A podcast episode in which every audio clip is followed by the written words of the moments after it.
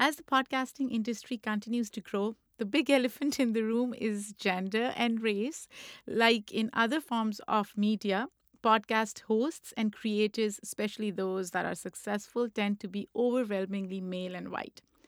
Part of what Immigrantly seeks to do is disrupt that paradigm and bring forward voices that naturally add more color to stories we ha- hear every day.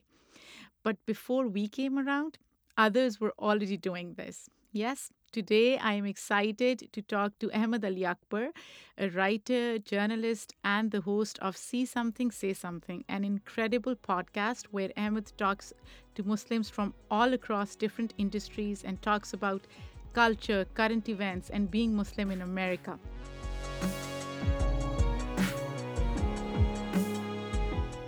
They were like, "Hey, you know, you've done some stuff on immigrant identity, on Muslim identity. What would be the, your ideal podcast?" And I came to them with this idea that I would we would do a podcast that sort of featured the widest view of Muslims possible. Mm-hmm. And I had a team, all of people who are non-Muslim and non-Desi, all wonderful white women who I love, and they'll they'll they. I just met with some of them last night. We're still close.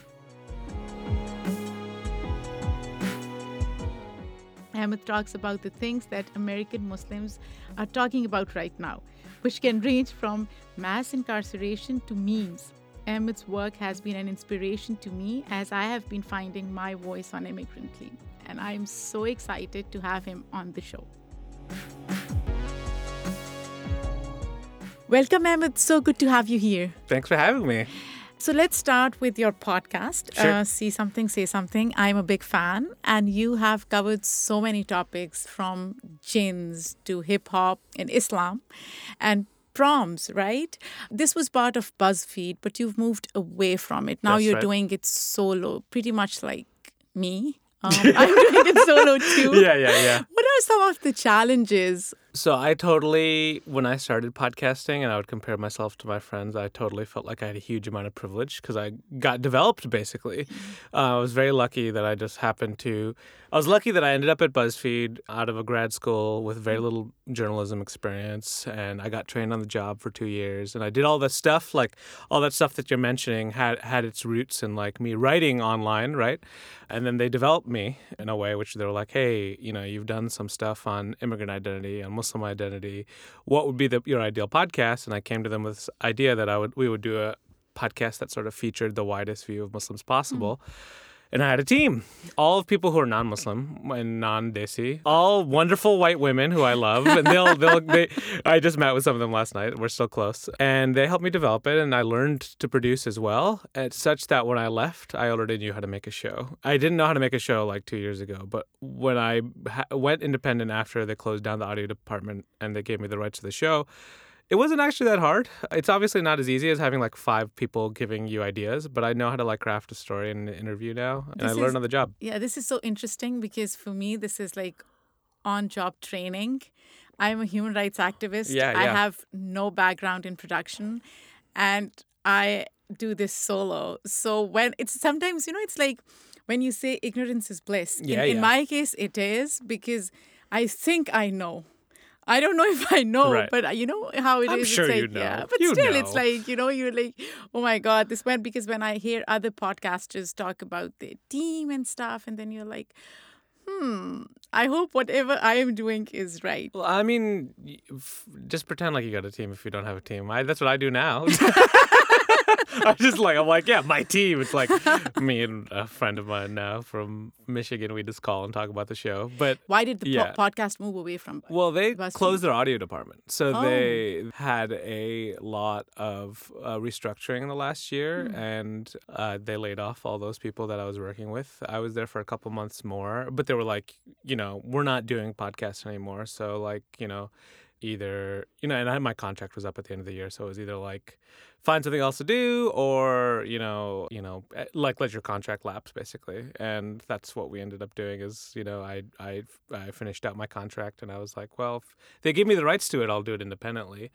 And it, there was just no room to make it there anymore because they had pivoted away from a podcast which is a very common thing in digital media i learned over the last four years. So i wanted to make it you know i wanted to keep making it and i wanted it to i, I thought it was an opportunity for growth because it didn't like at buzzfeed it was really great because it felt like i had like i kept I kept kind of being nurtured, and I was lucky in that way. Like it was a huge privilege. Like I saw a lot of my talented friends not get nurtured at times, which was really frustrating. Uh, they left and you know thrived afterwards, whereas like I you know got nurtured really into like doing like I kept doing things that I wanted to do there until I didn't anymore. But do you think freelancing gives you more room for experimentation because it's like you're the producer, you're the host, you decide everything basically. I mean, it, there's a downside to that. If I'm being honest, what gives you room for experimentation in all my experience in media is money. Money Yeah. gives you the time to experiment, and that's that's the terrible answer, but it's the truth. that's it's like that's a fair point. a budget, time, all that stuff comes up, and it's like you know what I think it's correct that you should not let that ever stop you, and you should be creative in your limits, and you should just start making stuff. Which is, I admire that about you that you have like like a real ass job and you're like also doing this other thing like a lot of people like want to message me and be like oh how do i make a podcast well just start recording at first and ha- listen to it. It'll be terrible and then you do it again and you'll get better and you'll get better. Like i can't listen to the first couple episodes. I would say like i've generally always been pretty good at like interviewing people and talking to people but i still can't listen to the first few episodes of the podcast because it's a it's different you know? Like you- Nobody you, can, you- especially you- listening to your own voice. I don't mind Oh, I, I, I hate to say it, but I, I don't mind listening to my own Oh, voice. I'm not like. I'm not like I like the sound of my own voice, but somehow I got over it. I don't know why. Like I just it's fine. Talking about money, I saw like I was doing research on you and I saw like you have a Patreon account for your podcast. Now, being a Desi and being from Pakistan, I can say this for myself. I just cannot ask people Absolutely. To give money. It is so tabooed in Pakistani culture. Right. It's like, especially if you ask Desis, like your friends and family, they're like, "What's wrong with you?" Right. Does have you felt that, like, especially when you ask for people to like to contribute to your Patreon? Right. Well, uh, it took a. First of all, like I stopped making the show in October of 2018, and then I didn't start again until May because I was giving myself permission to do that. A lot of people were messaging me that like, "What do you need to get this done?" Like, we will give you money to make it. I got a lot of messages saying that, so it wasn't like I was like like it was my first thought. It was like an idea that I was like, well, I know Patreon is a thing that works and that people have used it. And I just, um, you know, I, I waited and I took my options from other places. And this like creativity and independence thing that you're mentioning, it's like I would talk to podcast networks and they'd be like, yeah, like we have like mostly white people. So I think like adding your podcast would be really good. they didn't have any idea what my podcast was about or why it, it matters to people. So I was like, I don't really want to tie myself to another horse where and I don't know where it's going, you know? Like I would rather I know where I'm going, so I would rather just set it up for myself. And yeah, it feels like it feels a little bit I would say maybe I don't have that as much because it might be my own family culture. I mean, my family gives and promotes and supports hmm. and they don't nobody has ever said anything like that like shaming about it to me which I, i'm very lucky that i don't get shamed very much i know that's like can be a, a common thing in some Desi family. Desi families but a part of why i do the show is because i think it's like yeah there's like more there's there's a lot of nuance in our own lived experiences and that's mine which is like i get a lot of support i think so. Let's talk about your family. So your parents are doctors, both of them, Mm-hmm. and you grew up where in Michigan. Yes yes and you're not a doctor Nope. by profession. Um, you wanted to do something uh, like something in the real world. That's how you put it. Isn't like medicine part of the Yeah. real world? I was like, hmm. did i say this. th- did i say that Yeah, that might have you been did, that might have been a bit of a a, a, a, a mistake of just a mistake i guess um so my i think uh, maybe i was contrasting more with uh, my doing a phd which is like i think a lot of Desi families, including my own family, and I still feel this pressure now, is like you're not doing anything if you don't have a degree, kind of thing. Like, w- like it's not without that, it's nothing. You know what I mean? And I got a master's, um, and I got in a thing that was niche and weird, like Islamic studies. You know, I mean, people still liked it because I was doing grad school, but like they don't, maybe they don't necessarily see it as a career, and that's I was I think I was comparing like, for instance getting a PhD in that case versus interacting with like people online. Like I get a I interact with a lot of really interesting people because of the nature of my work in a way that I would be more siloed off. Are you planning to do stuff. PhD? No. No. not not at the moment, but I I depends on this how this digital media thing goes. Um, if there's still work around for me in my little niche little corner of the internet. My sisters are both, by the way, civil rights lawyers. So Ah. older sisters. So um, I was like, they covered that. in Pakistani culture, and again, I'm being very stereotypical right now, but I remember my father wanted me to be a doctor. hmm I was not interested. He wanted my brother to be an engineer, which he obviously he did engineering because my father wanted him to do that. My sister tried medicine. She couldn't do it. Mm-hmm. So my father was very disappointed. But then I ended up doing like math, stats, and economics. And my father thought that was all like, like except for math part, he thought it was humanities. hmm hmm He he still treats economics as humanities. yeah. Like if I talk to him about my kids and I'm like, I was telling him that my daughter wants to do at some point economics. Like she'll do her bachelor's in economics when she goes to college. And he's like, Yeah, but that's humanities. And that's why would she go? Like, Hmm. why would she move away from engineering and medicine? And that's how careers are perceived. They have to be marketable. Right. Well, let me let me let me also complicate your picture of my parents because I think what's important to notice is that they were um, activists in college, both of Hmm. them. That's how they met, and that's how they fell in love and had like a love marriage and all that stuff. You know, my mom was like a pseudo communist, maybe. I don't know. It- obviously, that didn't last, but because she went to America and ch- chased the American dream, and then they continued to be activists in America. So I grew up with watching my mom make outreach to you mm-hmm. know the local black american community muslim community in our in our mosque do interfaith events with like racist white people.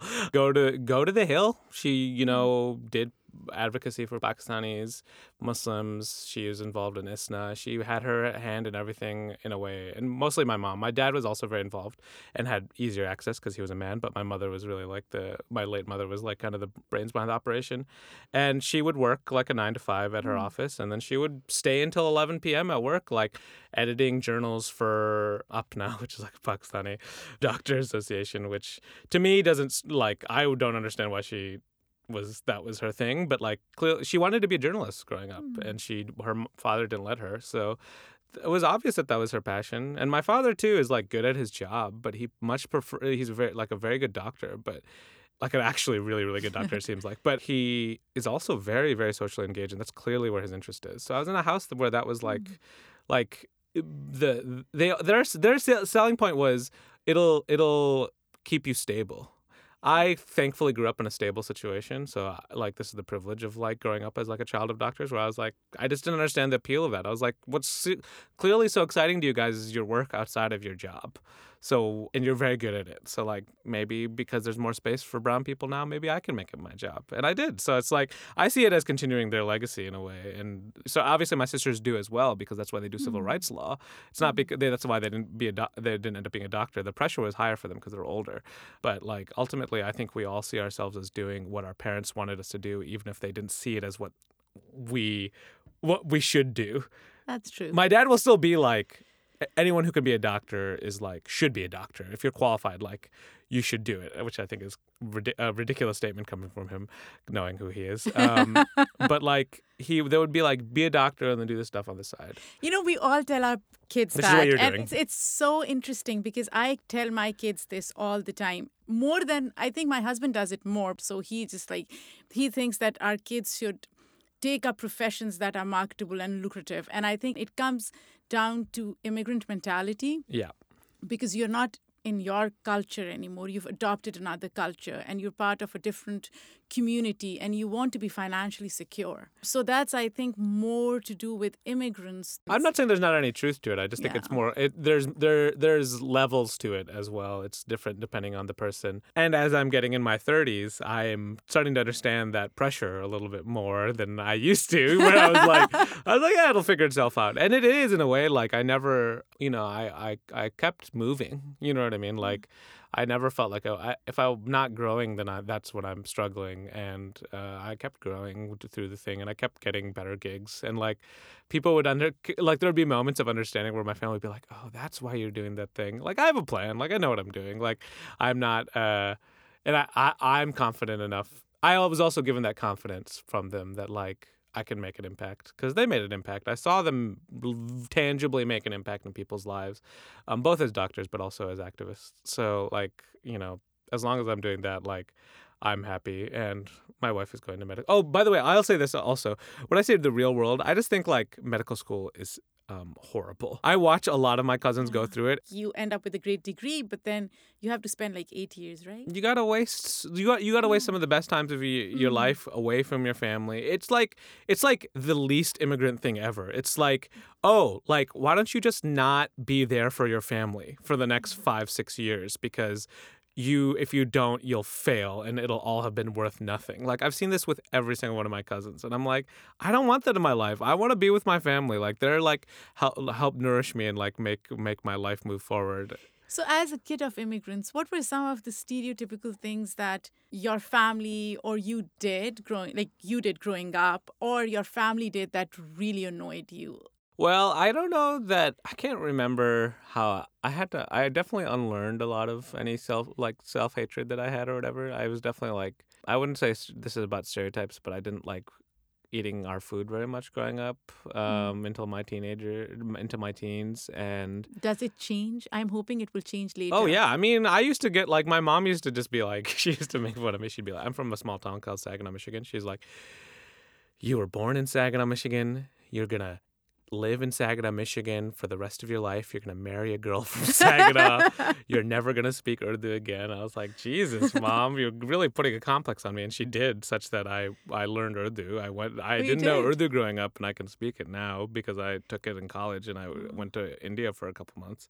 And like everyone now, like my name is Rad Brown Dads on Twitter. Everyone thinks of me as like a brown uncle. Like this transformation from like white whitewashed brown teenager to like brown uncle is like I don't think enough people in my life talk about it. like it's really strange to me.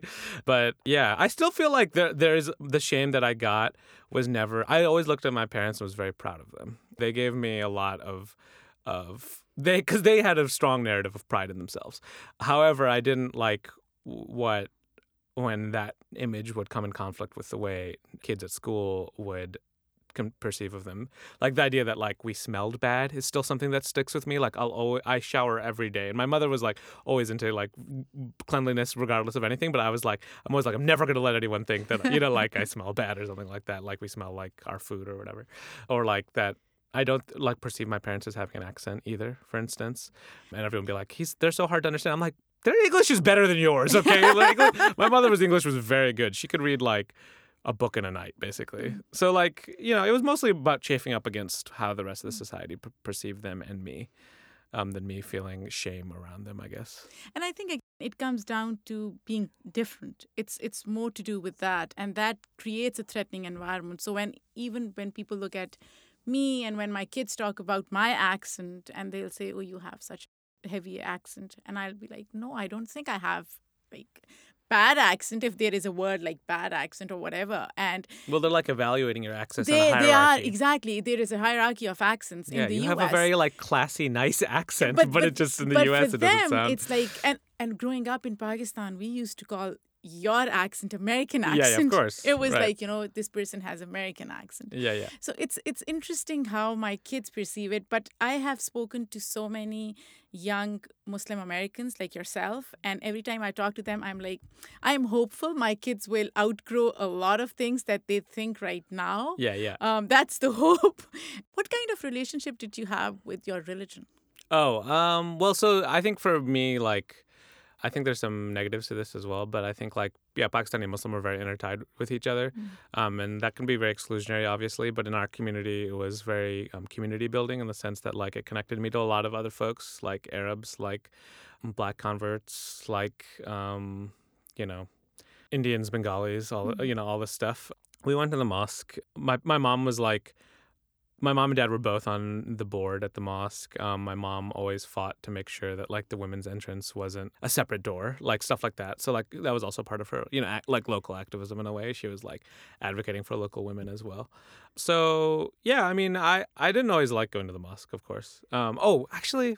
I should. I said I didn't feel shame, and maybe I'm whitewashing my own history in a way. Um, I didn't like going to Pakistan very much. Oh, you didn't? no, I didn't like going to Pakistan. I because I, but I think that's because like I had like attention problems. Where are your parents from in Pakistan? They're from Punjab.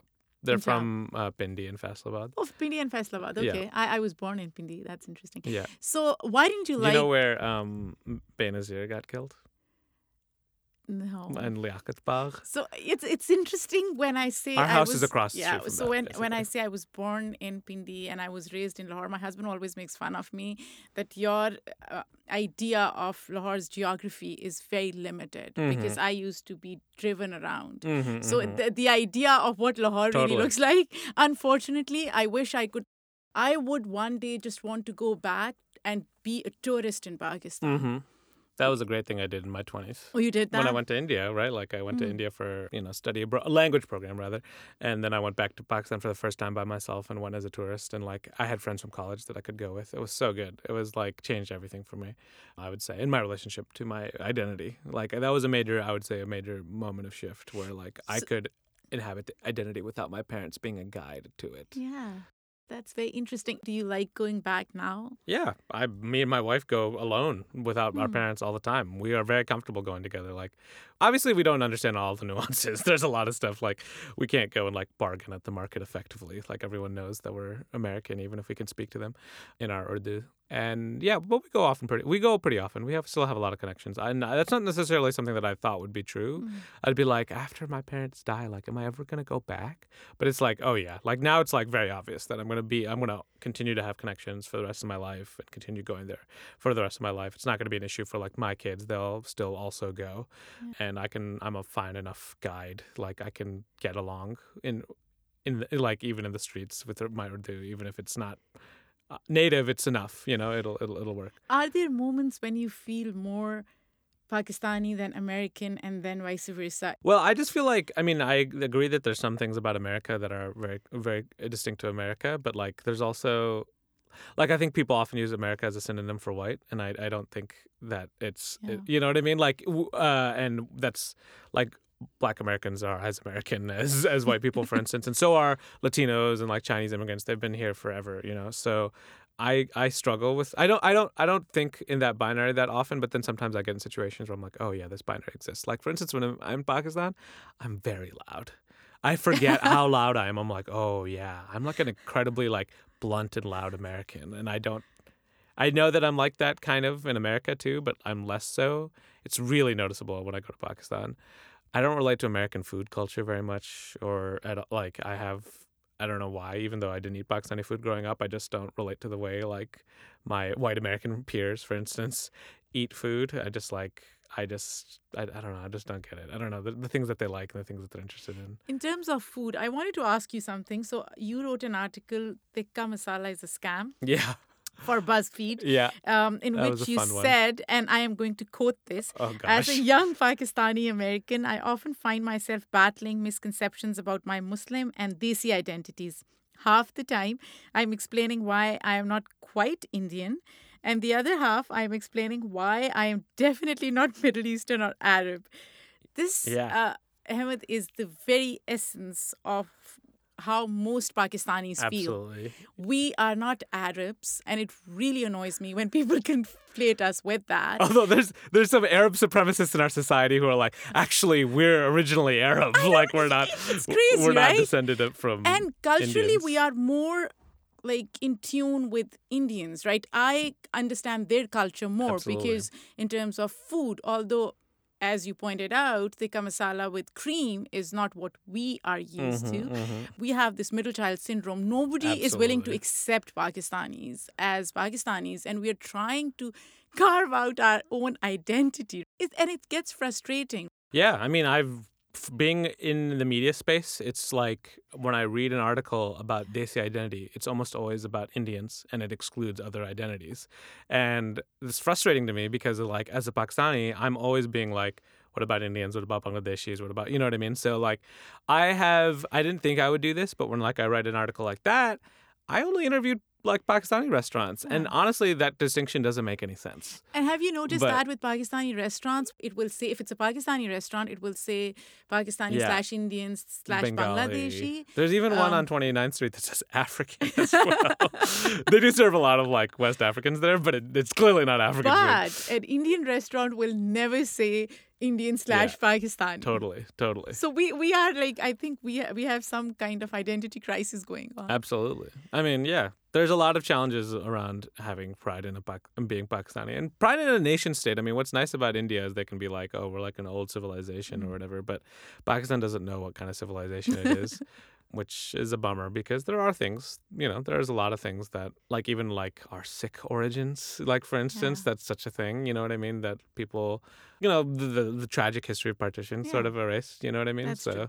yeah, I don't know. It's it's it's it's a it's a it's a weird identity to inhabit, but I also think like for me, it's like I, I I don't know. It's like a lot of people suffered and died for it, so it's like I'm not gonna just pretend like it doesn't exist. Like it does exist. A lot of people want to be like, why don't we just go back to like what oh, you know, like be one country? It's like have you seen what's happening in India with the BJP right we, now? we are fine where we are. yeah, and- like and- I don't want to go to the live in the BJP. And Like I want to talk about your podcast Sure. now. Um, uh, you have epi- you've done episodes on jinns and prom and hip hop in Islam. So you tackle some really interesting topics. yeah. How what did you learn from your episode about jinns? And I know you're agnostic when it comes to believing Yeah, in yeah. jinns. So what was one revelation that did did anything change your mind though? I'll say the main thing that was really weird about that is that I get a lot of messages from people being like, "Oh, I saw a jinn once." They're not necessarily Muslim, by the way.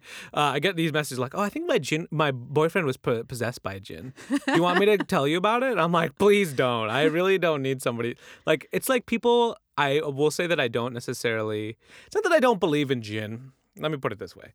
I believe this. I believe that what we see, our perception of like the physical world, there's like other layers to to reality, which is true, mm-hmm. objectively true, because like of like the nature of like atoms and you know quarks and gluons and all that stuff. But like, it's also like true that I think there's other elements that things that are happening that are really weird that happen to us, and we want to talk about them. And jinn inhabit that world for us. Like that's the Muslim version of it. It's like oh, it's something that is unexplainably. Uh, Like some unexplainable spiritual energy, it's a jinn. You know what I mean? Yeah. Like it's a, it's our it's our like sort of like religiously kosher way of of saying it and l- people want to talk about it. People really, really, really want to talk about it, and that I'm shocked at how many people, yeah, are like still messaging me like years later, like, oh, I saw this article you wrote in 2016. I have more. Do you want more? Like, let me tell you about the time that like I encountered a possession. Yeah. So that that uh, that's that's big. The other thing is that yeah, it's people really want to have sex with jinns. People really really want to fuck the jinns. I don't know why that is. I don't like. I don't know what it is about like a being That's made not of like smokeless spiritual fire. part of it or anything, right? Is it like I I I- I'm just trying to think why. Well, Oh. I mean, in the Isla- Islamic cosmology, it's like, what options do you have? It's like they're the only other beings with free will. It's like otherwise, it's like you're, you're. It's not. It's not exactly a healthy uh, emotional relationship with uh, any other beings that we have. So like, true. so jinn is the only other option. you can't do mess with an angel. Maybe you can do another episode about jinns and and you know specifics of. we what- just released one. Oh, you did. Yeah, yeah, yeah. Another one. Yeah, but you might not have seen it because there's some glitches with um, iTunes, the way it's working that I'm trying to resolve. It was just released like a month ago, and that there, there, yeah, there was a lot of conversation about people wanting to have sex with jinns. I talked to a scholar, Ali Olomi, about it. Um, yeah, so he has been. If you really want to learn about jinn, he's the he's the pro. He's hmm. Ali A Olomi on Twitter, and he every Wednesday does a thread about jinn. He's a prof- professor, so they're really good. I have to look into this now. I'm so intrigued because I never paid attention to jinns. I, I there are jinns in Quran and all. There's a mention of jinns, Yeah, but yeah. I was like, I always thought it was a myth, Yeah. which is so crazy because it is in Quran and we're supposed to believe everything Yeah, that is yeah. in Quran. Yeah, yeah. Uh, but I always thought it was a myth. And now that you've like you did an episode and I was reading mm, as I was doing research on you, I was reading about jinns as well. So now I'm probably Wow, going to classic. do more research. Yeah, that's that's interesting. Another episode you did was prom. Yeah, yeah. What was your prom like? That feels like eons ago. That episode. My prom was I had my SAT the day after, and so my I arrived at like seven thirty, and at eight fifteen, my mom was like, "All right, you got to come home now." She she.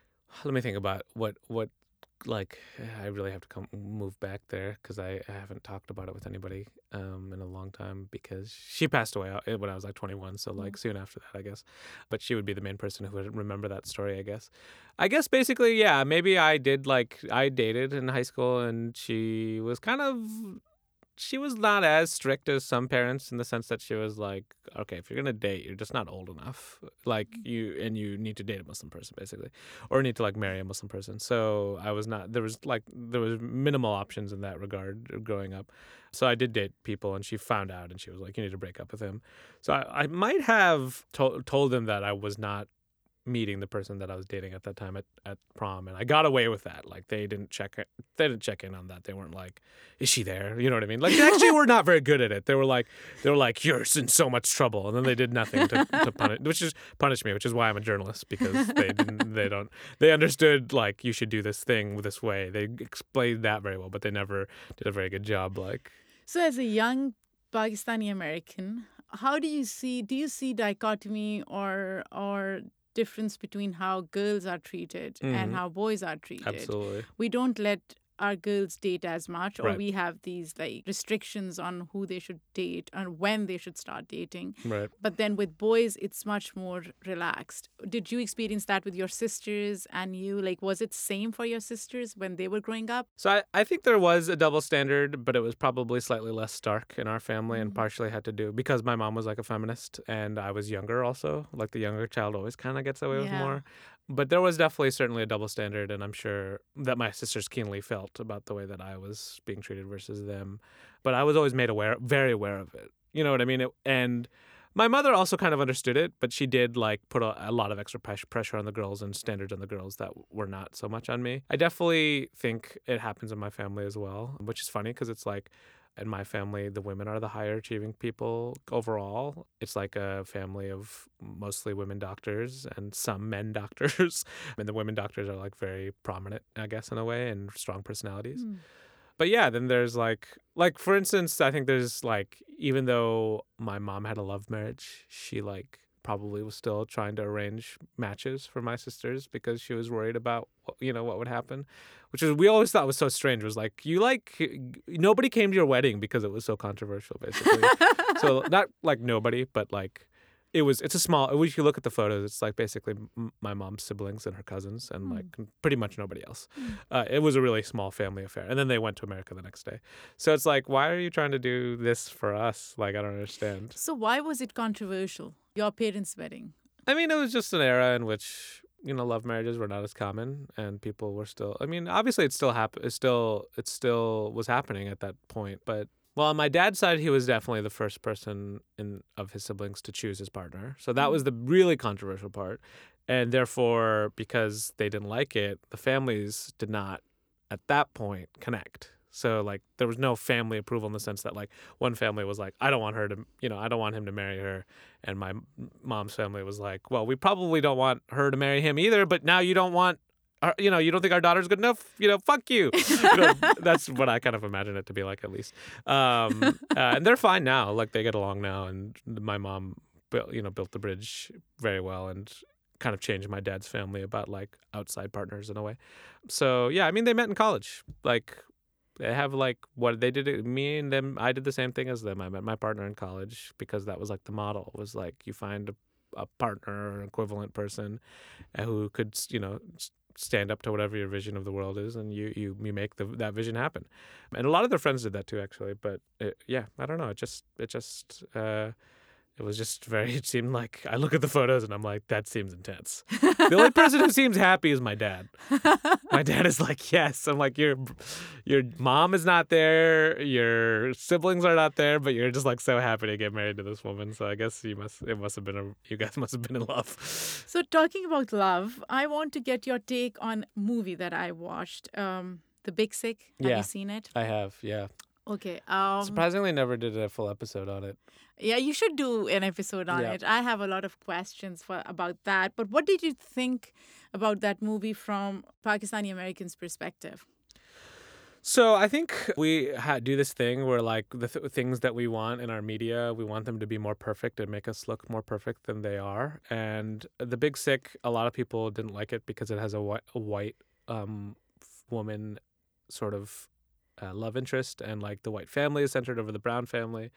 And there's a, bi- a big scene that I do think is really problematic where like she's like, why do you, you know, she basically like they're like getting into an argument about like why he is still entertaining the arranged marriages or whatever, and he burns a box full of brown women or something like that. Like he has a box full of their biodata and he burns it, and it's like people were like kind of like you know what is our is our humanity worth so little um, that's the messy reality we live in, actually.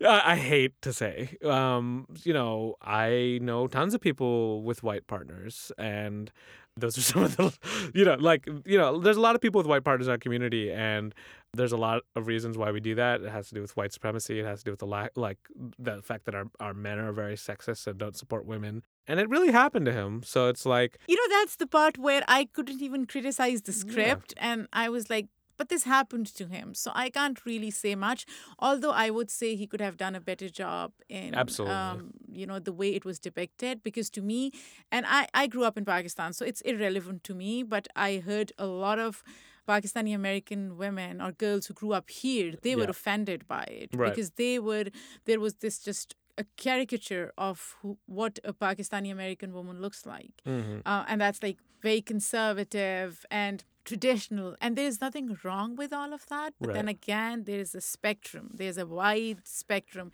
in terms of how we approach our religion in terms of how we look what we wear. Um, putting us all together in this just one box and defining us as is is unfair to me. So i think he did a did a super imperfect job but i think what one thing that's really weird about it is that people people like i feel like it's like a twit like a very twitter way of looking at things like what about that one scene where like he burns the box? And it's like it's really frust- it's really frustrating scene. Nobody ever talks about the scene where there's the girl who's like she's not played by an indian but she's like she like just calls him out. She's like, "Are you just fucking around?" She's like, they're like, she's like a total like she's not like a stereotype in any way. She's just mm-hmm. like American desi girl, and she's just like taking him around. It's like, what? Like this is so awkward. Are you just fucking around? Like, are you just wasting our time? It's like a criticism of him. Like he puts a character in there that criticizes him, and he looks bad. Like he he looks like he is, you know, li- he's a, he's a liar. He's manipulating all these women. Like it's like it shows ba- like bad characteristics about him. So like it wasn't super like perfectly done, but it's clear that he like thought about it a little bit you know what i mean like and I, you know so i don't know i just like i i don't even like admit that i like enjoyed part of that movie because it's mm. become toxic to in our community to talk about like liking some of this stuff but like for instance i was fucking dying at that part where he does that powerpoint for like does a comedy show that's basically like a PowerPoint about like how Pakistan is so great. I was like, this is like exactly that middle child syndrome that you were talking about. Is like, look at how great like this thing that you don't know yeah, and about. you don't even know where it exists. Oh my you God, just know there's like. I think we also push very hard against that, like that this is not what we are. Like, there's actually a lot of indie movies with this plot that nobody cares about, like that I actually think are very good. Like Asif Mandvi has this movie called is it Sakina's Restaurant or is it I don't know. It's, not, it's Sakina's Restaurant is the name of the play, where it's like has a similar thing about like disconnect with your parents and then like he like has like a white partner, but like it's like really really good. I don't think people mind that narrative of disconnect with parents or marrying white woman. I think what people don't like is the way um, the other side is either I don't know denigrated or it's like if you have a disconnect with your parents it's somehow celebrated. And mm. i don't know mm-hmm. how to describe it but yeah, it's like sure. oh you know uh, this person has a disconnect with his or her religion or their culture so that's a good thing. The person has evolved. Right right. It, it, and i think that's where the narrative needs to change. Agreed. I agree with that. There's too much of that. There's there's not enough and all the work like anytime I sit down to write a fictional project, which I, I, I, I, try sometimes and I fail, it's like it never has that context. And I do wish we had more uh, other stuff.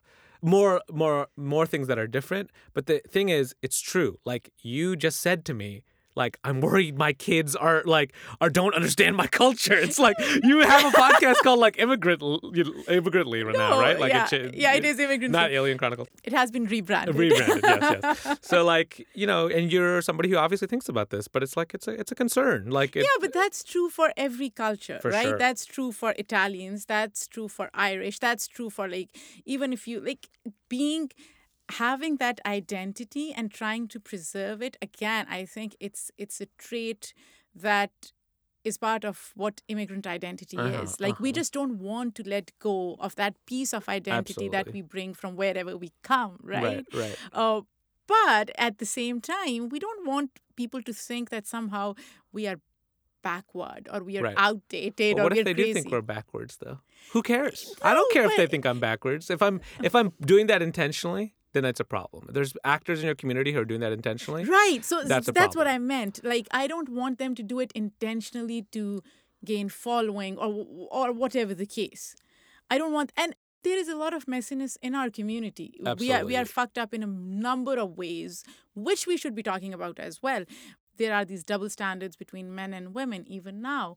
Um, how we treat different professions, Yeah. how we raise our kids, Mm-hmm, mm-hmm. I feel like I That's want to. in- interesting. Yeah, I, I want to be integrated in the society, but I don't want to change my identity or who I am or my whatever accent I have or whatever quirks or craziness I bring from Pakistani culture.